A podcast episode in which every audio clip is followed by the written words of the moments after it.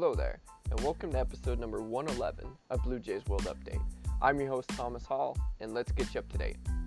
Alright, so this week we got a number of things to discuss, starting with Anthony Recker's comments regarding Alek Manoah's body, his body image, and we're going to dive into everything that transpired from Recker's body shaming comments, Manoah's responses, Anthony Bass, Marcus Stroman's reactions to those conversations. And then we're going to dive into some lighter things. We're going to talk about the Chad Green signing, talk about his complicated contract structure, what it means for both the team and the player, and fans can expect from Jet from Chad Green, who is coming off Tommy John surgery and won't be available until you know at least the middle of next season. So we're gonna dive into that, what the addition of of Green means for the Blue Jays bullpen, and then we're gonna look at, at the bullpen as a whole and further explore how much improved the club's depth is in the bullpen, both at the major league level and minor league level. And then to wrap things up, we'll talk about the payroll and you know what we can expect to see from the Blue Jays leading up to pitchers, the date when pitchers and catchers will report, which is just a little over a week away. So there's there's not a whole lot of time until baseball things start picking up again. So let's dive in dive in here. Okay, so Unfortunately, we're back on this topic of body shaming. And, you know, luckily, I say luckily, but I wish there was, I wish we lived in a world where people with, you know, large platforms didn't use them negatively. But here we are. And we're here again with Manoah standing up for what's right. And, you know, last time he did that, it was for his teammate Alejandro Kirk. Now, this topic has come about has come back around to him specifically where if you missed it and i'm sure the clip of it is on social media everywhere now former mlb player anthony recker was on the panel ranking the top 10 best starting pitchers right now. And not only did they leave Alek Manoah off that list, which is an insult in itself, but he continued to go on and, and explain his reasoning as to why he didn't he wouldn't rank Manoah among the top t- top 10 best pitchers in 2023. And he went on to talk about Manoah's body image and, you know, passive aggressively saying that he needs to lose weight and work on his, you know, his effort and timing into the in the gym before he could, you know, realistically consider him one of the best pitchers in baseball. Like what? Come on, man. That is one of the most stupidest things I've ever heard of. You know, like, Manoah's a big guy. We're not disputing that, right? He's six foot six, 285 pounds at last check. But that doesn't make him a bad pitcher. You know, there's there's this stereotype around baseball players, specifically pitchers, that you don't have to be a great athlete, but that's not, in fact, true. You know, sure, you don't have to be in world class shape,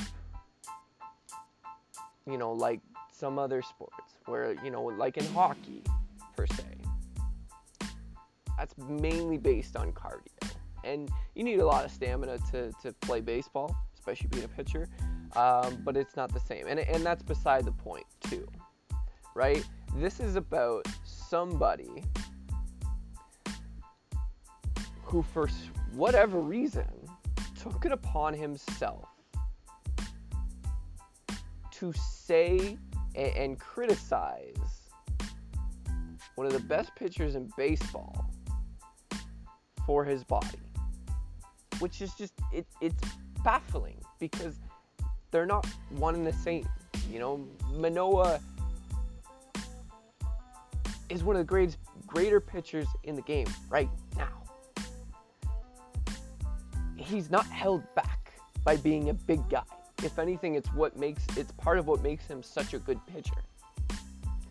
So, as we know, Manoah one is not a guy to just sit back when something like this explodes on social media. So naturally, he took to social media, quote tweeted the initial clip that was put out there, and tagged Recker in his post, telling him basically to go fuck himself.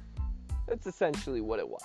You know, he, he said he, he, he called Recker an outsider, doesn't know Manoah or his work ethic or what he does in the gym, not to mention, Manoah's current gym regimen clearly works, as he stated, for Recker to go check the goddamn numbers. Which he also adds. Too bad Recker's numbers in the major league during his brief MLB career were, wasn't all that great. Um, and for context, Recker played just seven MLB seasons mostly with the Mets. And for his career, he was a negative 1.6 Fangraphs WAR player. And he also features a career 199, 283, 348 slash line with a 76 weighted runs created plus score. Now, again, beside the point that Recker, you know, failed as an MLB player, um, and I don't agree with Marcus Stroman's take on it, which I'll get into in a second where you know if you fail as an every and as an MLB player, you don't have the right to analyze the game afterwards. That's just not true because that that would be like that would be saying anyone who hasn't played the game professionally doesn't have a right to be a media member or you know even you know be a fan and, and try and analyze the game, right? So, um, but getting back to what Manoah responded with um, you know, like he stuck up for himself, which you have to applaud him for, as he should do. Um, but the fact that Recker never apologized to Manoah, like even in, in his uh, first response to Manoah's quote tweet, saying, uh, "quote Don't let someone throw a video out of context at you and get upset." and get you upset. You're an incredible. You didn't even use proper grammar here. You're an incredible talent, man, and I'd love to see you make the most of it. Doubling down basically on his comments from the, the video. I hope to see you continue to get better and be great for a long time. I wish I had even a tiny speck of the talent you do. And Manoah called out Recker for that reply as well, and invited him to learn what it's like to train with a all-star, first team all MLB player, and a Cy Young finalist. And then yeah, like Stroman jumped into the equation, calling Recker a clown, saying he had a poo-poo take, um, you know, telling him to keep his mouth shut, stop talking down to players, praising Manoah as one of the best pitchers in baseball. Um, but again, you know, like Stroman took it too far, like he usually does. He has a reputation for that. Um, again, saying that, or at least implying that failed professional baseball players don't have a place in the broadcasting world, which is just not true. It, it's uh, actually the opposite, right? Evidenced by Joe Siddall, um, you know, like so many.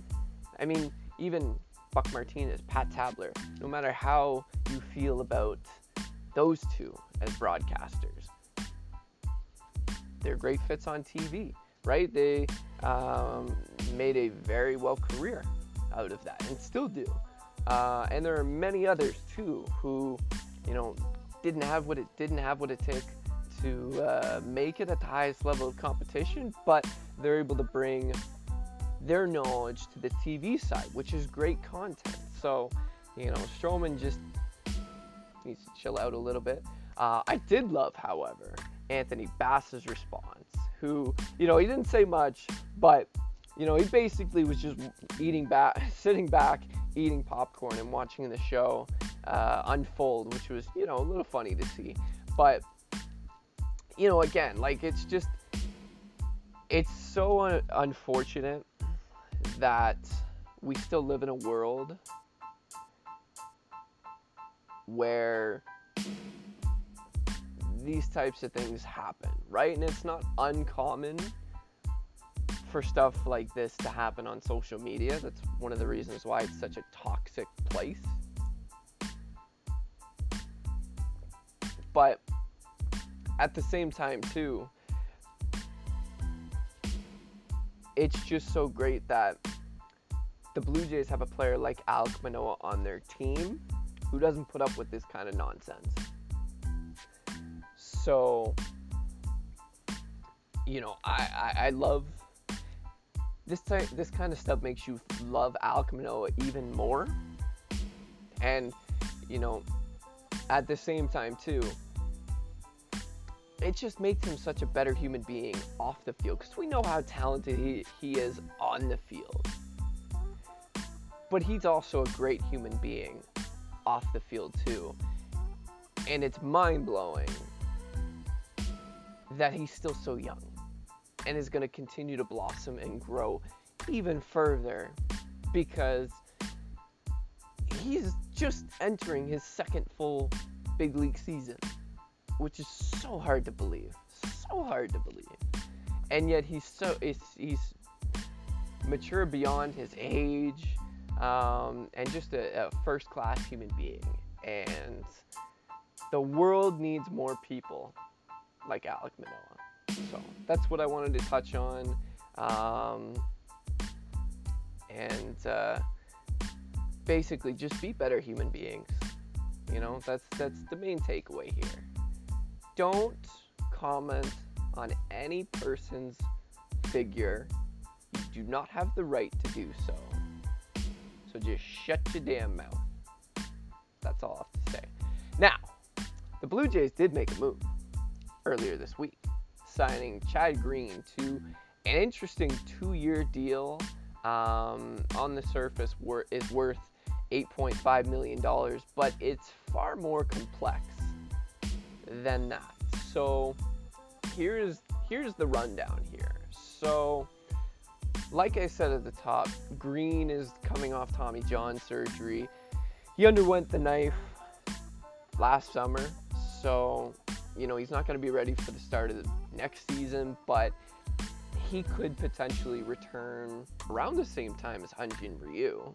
Um, it wouldn't be shocking if their recovery timelines matched up to where, you know, perhaps they return after the All Star break at some point, uh, either in you know late June, early August, sometime around there, maybe, um, perhaps even later than that as well. But for Green in particular, he's going to earn 2.5 2.25 million dollars in 2023. There's there's nothing's going to change about that. Afterwards, however, it gets a little tricky. So the Jays have a 3-year club option worth 9 million dollars per season included in his deal. And that also includes up to a million dollars in player incentives where he would receive 500,000 for appearing in 60 games and another 500,000 for appearing in 65 games. And for context, Green's last full season came in 2021. He made 67 appearances then. So, you know, reaching 60 and 65 if, if he's healthy is pretty attainable. Um, you know, so that would make those years even more expensive um, and you would have him through his age 35 season And for a guy coming off Tommy John surgery, especially as a reliever, you know, like that's that's risky, right? Because all relievers are volatile. That's just the nature of the business, nature of their position. They're unpredictable.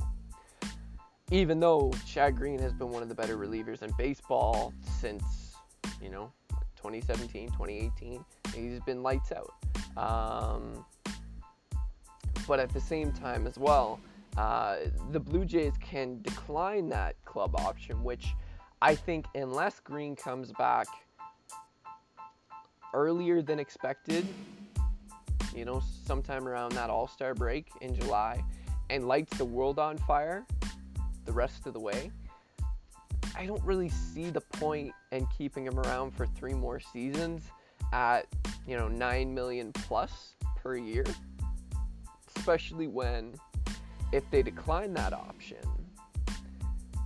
Green uh, Green's 2024 player option kicks in, which would pay him just 6.25 million dollars, though he would receive up to two million dollars in player bonuses.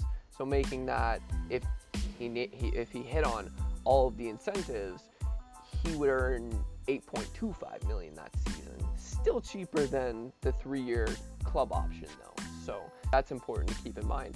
But then if Green declines that player option, the Jays then would have a two-year club option worth $21 million in total, paying him $10.5 million per season, and his deal would also include up to a million dollars in bonuses. So, you know, essentially from the team standpoint, you would, you know, without the incentives, pay either pay $3 million extra for one less season or pay a little bit less on the AAV but be tied to green for three years instead of two. So it, it probably makes a little bit more sense to have him either at one year or two years, not three extra years.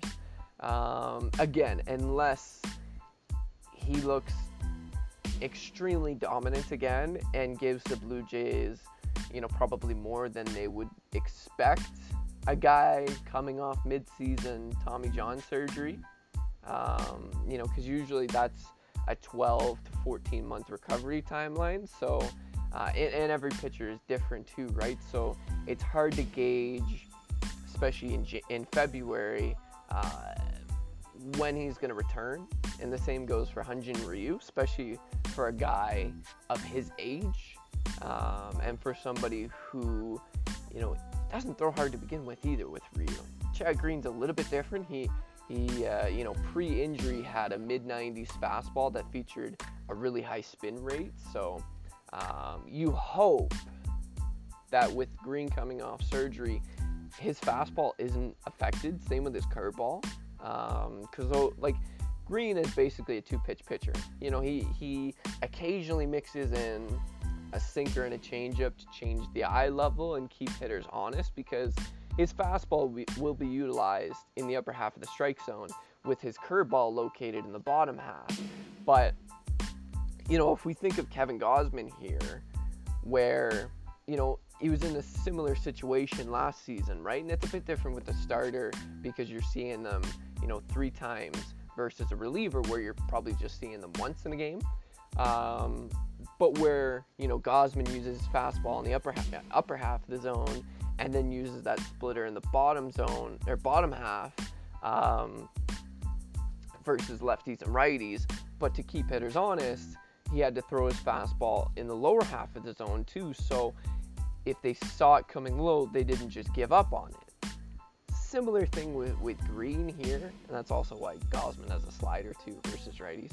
Um, but with, with Green, you know, he'll throw a changeup, sinker, lower half, just to keep them a little bit honest and not just thinking, okay, every pitch that is at the knees or below is his curveball, so I should just lay off, you know, that type of thing. Um, so you would hope, especially with that curveball, you know, you don't want the arc of it to change.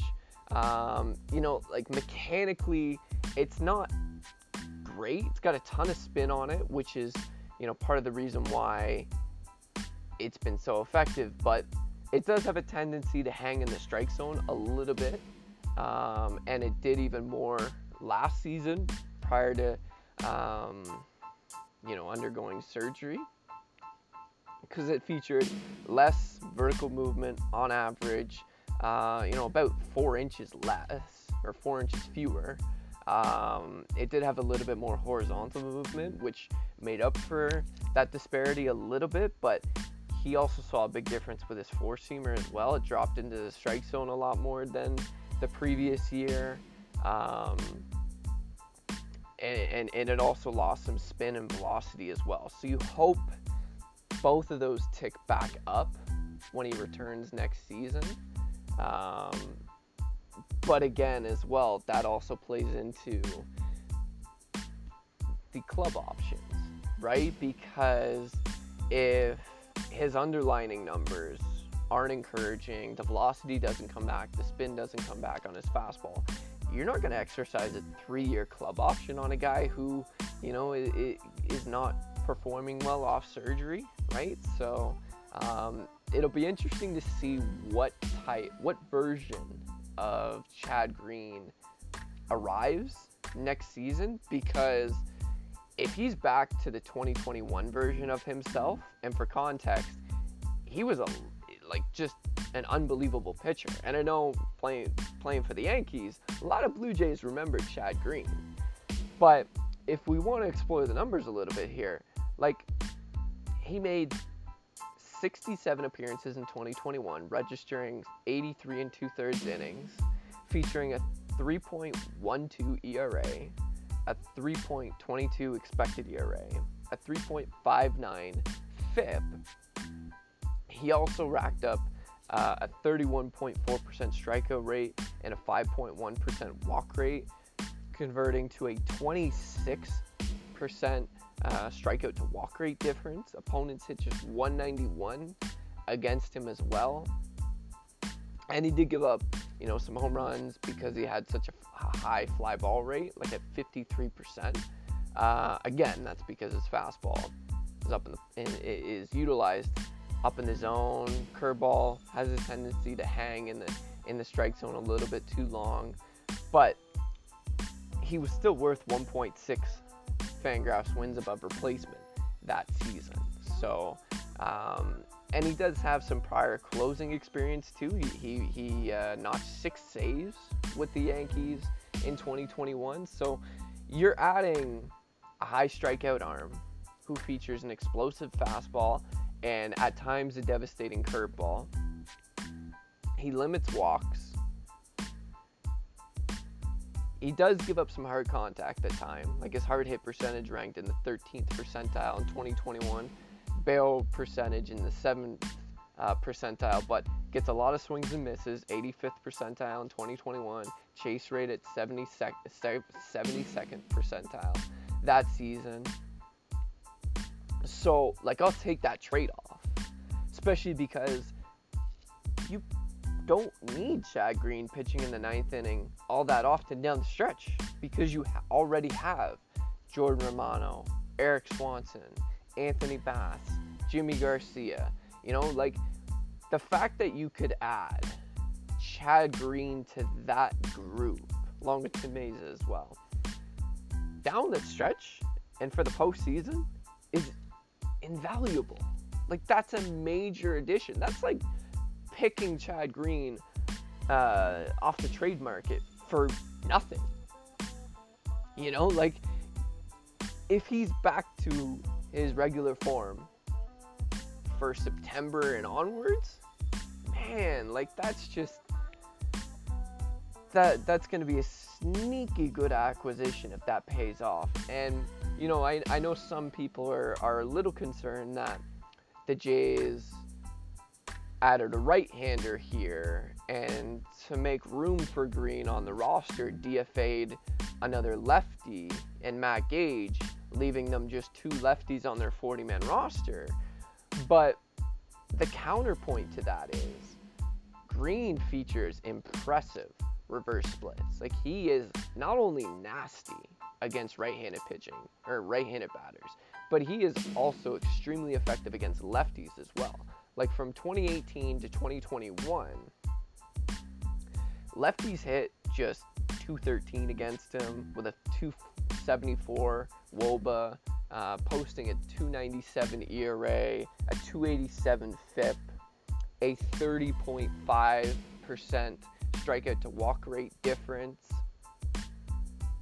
Um, and, and, again, the home runs were still there 1.2 home runs per nine innings, uh, 301 BAP against, but you'll take those numbers every day versus lefties, especially considering you can put Chad Green in against some of the best left-handed hitters in baseball and be comfortable having him in that in those spots. Again, the caveat is him being back to his usual self, but you know, these days most pitchers respond pretty well from Tommy John surgery. Not all, but in this era most have. So, you know, you're hoping that Chad Green falls into that category. And and and two doesn't have any setbacks either that you know prevent him from making a considerable impact with the Blue Jays. But you know at the same time as well just the potential of adding him to the mix down the stretch is invigorating you know like this is a guy that normally if healthy, would have been a marquee reliever in free agency. Like he would have been up there with Rafael Montero and Suarez from the Padres and Edwin Diaz from the Mets. Like he would have been in that category of relievers receiving monster contracts in free agency. But because he's coming off Tommy John, the Blue Jays were able to get him at a bargain. And it sounds like, according to um, FanSided's Robert Murray, that the Blue Jays were in contact with Green all offseason, and he was one of their top targets in free agency.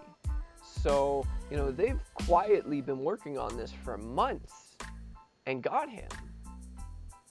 You know, so like there's there's a lot to be said about the fact that the Blue Jays, as complicated of a deal that they put together for Green is, um, the fact that they procured him and stole him away from potential rival teams because Murray reports that half the uh, majors was interested in Green services and had checked in on him. So, you know, you potentially took him away from a reunion with the Yankees or even the Rays, possibly the Red Sox, um, even the Astros too potentially, right? So, um, no, like that's that's a move that isn't going to help them in the first half of the season, but if it pans out, whew, it could not only help them this season, but next season and in 2025 and potentially 2026. So I love the addition of Chad Green. And if you want to, you know, find out more about him and look into more, you know, data, I'm planning on doing this is a selfish plug here, but I'm planning to do a more in-depth feature on Chad Green and what he brings to the Blue Jays later this week. So um, if you're interested, just keep an eye out on that. I'll uh, I'll make sure to tweet it out uh, once it's published. But now with, with Green added to the mix, the Blue Jays have an interesting situation here with their bullpen depth. And again, you can never have too many arms, starters or relievers. Um, and it sort of helps that Chad Green won't be available until you know July at the earliest. Because right now their bullpen's pretty full. You know, like projected at least right now, they're expected to carry Romano, Swanson, Garcia, Bass, Mayza, Cimber, Richards, and either Mitch White or Yusei Kikuchi, whoever doesn't win that number five spot in the rotation. And then there's all the depth you have in the minor leagues, right? You you have Nate Pearson potentially, depending on whether he's stretched out or going to be utilized as a multi-inning reliever like he was last season. We'll see if he's healthy. Um, Yosver Zulueta, same thing. He started in the past, but was more transitioning to a reliever at the end of last season. So we'll see what happens there with him. But those are two arms in particular that would be explosive uh, uh, coming out of the bullpen. And then you still have Zach Pop, who a lot of people seem to keep forgetting about. Um, if he makes some adjustments to his pitch usage a little bit, throw uh, some more sliders, he could be even better next season too. And as a guy who has a minor league option, he actually has a couple uh, left that you know he's going to be a valuable player for the Blue Jays next season because he can be sent up and down between the majors and the minors without being subject to waivers. They can do that five times before you know they would have to place him through waivers. Obviously, they're not going to do that, but um, he's going to be a valuable guy. They still got Trent Thornton, even though you know he might become a casualty when it comes to creating space on the 40-man roster. Uh, and then you have all the non-roster invitees that the Blue Jays have picked up over the winter. You know, you got Jay Jackson, Junior Fernandez, Paul Fry, Julian Fernandez, Jackson Rees, Adrian Hernandez is still around. He, you know, got passed over in the Rule 5 draft, thankfully.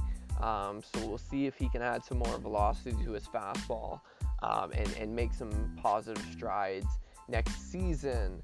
Um, Brandon Eisert uh, as well, another left-handed pitcher that could become a valuable piece again, um, considering the Blue Jays don't have many lefties in their system at the, at the moment. That's a guy who, you know, high strikeout arm, good velocity, just 25 years old. So um, that's somebody certainly to keep an eye on um, this spring when it comes to non-roster invitees.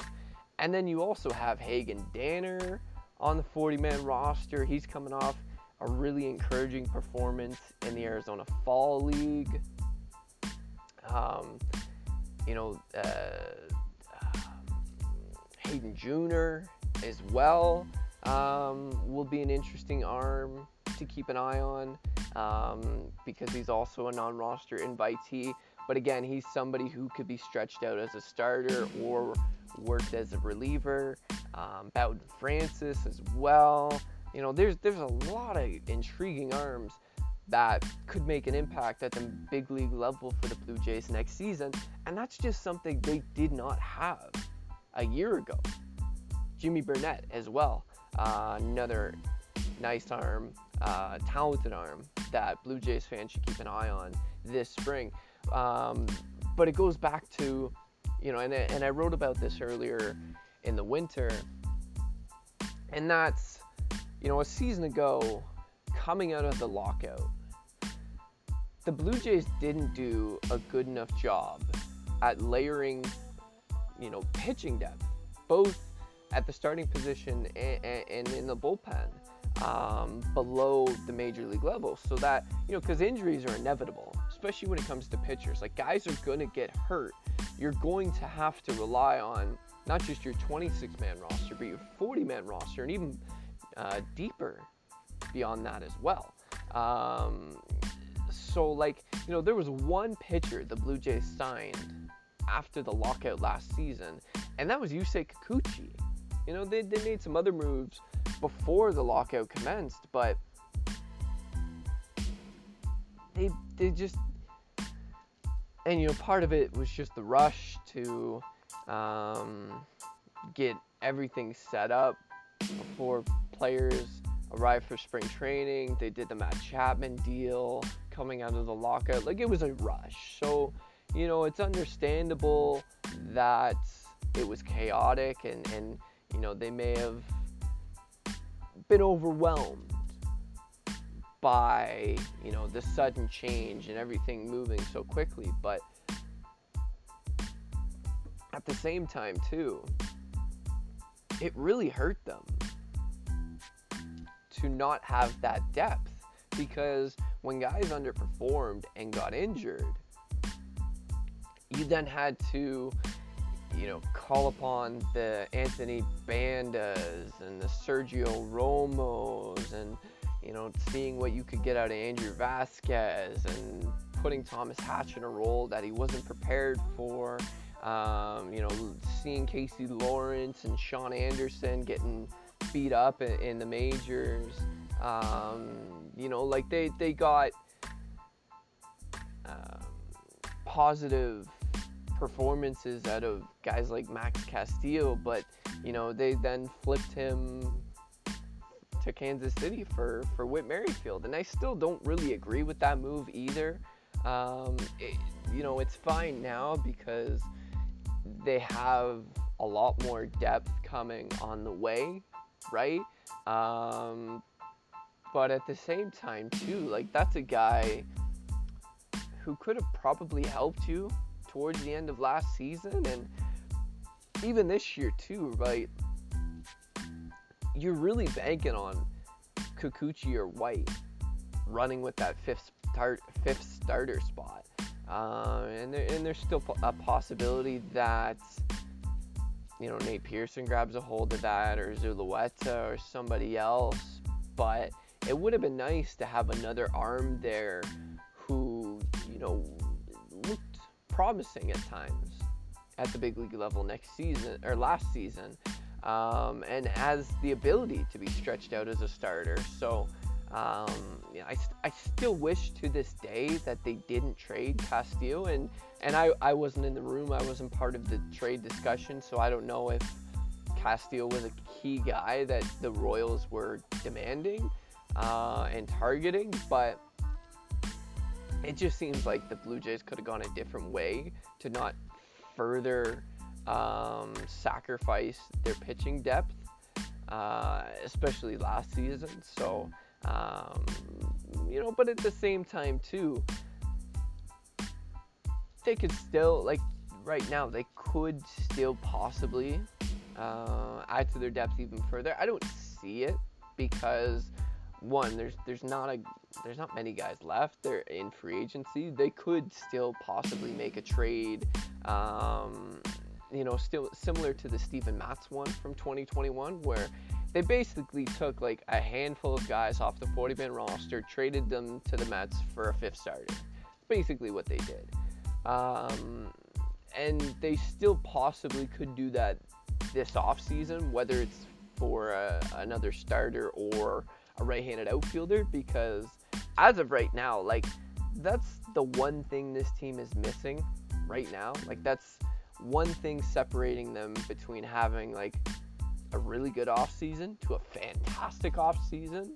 You know, like right now I'd probably grade their off season as like a B plus following the Chad Green addition. But if they added a right-handed outfielder, which I still expect them to do, then I would put them in like an A minus A category. But in terms of spending, eh, there's not a whole lot of flexibility left for the Blue Jays because you know with the Chad Green signing and it didn't add too much to their payroll, but their collective balance tax payroll now sits at just over 200, a uh, projected $245.5 million. And the reason why that's projected is because there's still Bo Bichette's arbitration hearing, and um, Fangraphs is projecting him to receive 6.25 million, which is why you get the 245.5 million. Um, so there could still be some changes with that final number, but the most important number to keep in mind here is 253 million. That's the second luxury tax threshold. The Blue Jays, prior to this winter, had never surpassed the luxury tax period. Never. They had never been a luxury tax team. They will be this year. But I don't expect them to pass two thresholds in one off season. I just don't see that. I don't see that from Rogers Communications. Um, And with that in mind, it would be nice to have some breathing room during the season so you could freely make some deals at the deadline without worrying okay are, are we going to cross that second threshold if we do this deal? Or you know any other problems that pop up right? So with them still you know uh, with Bo Bichette's final salary number still unknown I don't see them making you know any significant financial additions um, before the season, but you know Robbie Grossman is still available in free agency, and he's he's still reportedly looking for a larger opportunity than the Blue Jays can offer him, one where he can play a little bit more regularly. Um, because with the Blue Jays, he would just basically be uh, in the lineup versus left-handed pitching because they have Dalton Varsho and, and Kevin Kiermaier to face righties. So um, there wouldn't be a ton of a ton of playing time available, especially with Brandon Belt occupying the DH spot pretty regular pretty regularly, uh, probably almost on an everyday basis, along with you know wanting to rest Vladdy and Springer and Chapman, uh, using Kirk on occasion in that DH spot. So um, really just a part-time role uh, in the outfield against left-handed pitching is all the Blue Jays can really offer him. Um, and as of right now, that's something that he isn't ready to commit to. I wouldn't be shocked if that changes closer to the start of um, the spring training schedule because the Blue Jays' first exhibition game is on February 25th. Uh, pitchers and catchers who are participating in the WBC have to report by the 12th, I believe, or at least pitchers and catchers do, and position players a few days later. Um, so that's you know that, that's just over a week away, right? So um, I would expect Grossman to make a decision sometime soon. Hopefully that's with the Blue Jays, but if he signs elsewhere, the Blue Jays may have to turn to that, you know, Steven Matz type deal and go search for an outfielder that excels versus left-handed pitching. And you know, in an ideal world, that would be somebody who has more team control too, because Kevin Kiermaier's only signed to a one-year deal. So it wouldn't hurt to acquire another reliever that had has some team control. Uh, it's not you know the end all be all if they they only get somebody signed for one year but at the same time it'd sort of be a, a nice luxury to have too so we'll see what happens in that regard but i do expect there to be some resolution with grossman's camp in you know the next week or so if not sooner so uh, stay tuned on that front but uh, for the most part I would say the Blue Jays are pretty set up here regards to their roster, uh, especially after the Chad Green signing. They have solidified their bullpen depth. Again, they could still add a starter, possibly, um, maybe on a minor league deal. I don't see them going after Michael Wacha, especially considering where their CBT payroll sits and the fact that they still need another right-handed outfielder. Um, but who knows, you know? Like, I didn't expect the Blue Jays to go out and sign Chad Green. I was thinking more like Alex Reyes, Zach Britton, Trevor Rosenthal, maybe. Um, but they, they swung big, and, and if it if, if the Green signing pays off, well, that's that, that could be a very very um, noteworthy move September and October.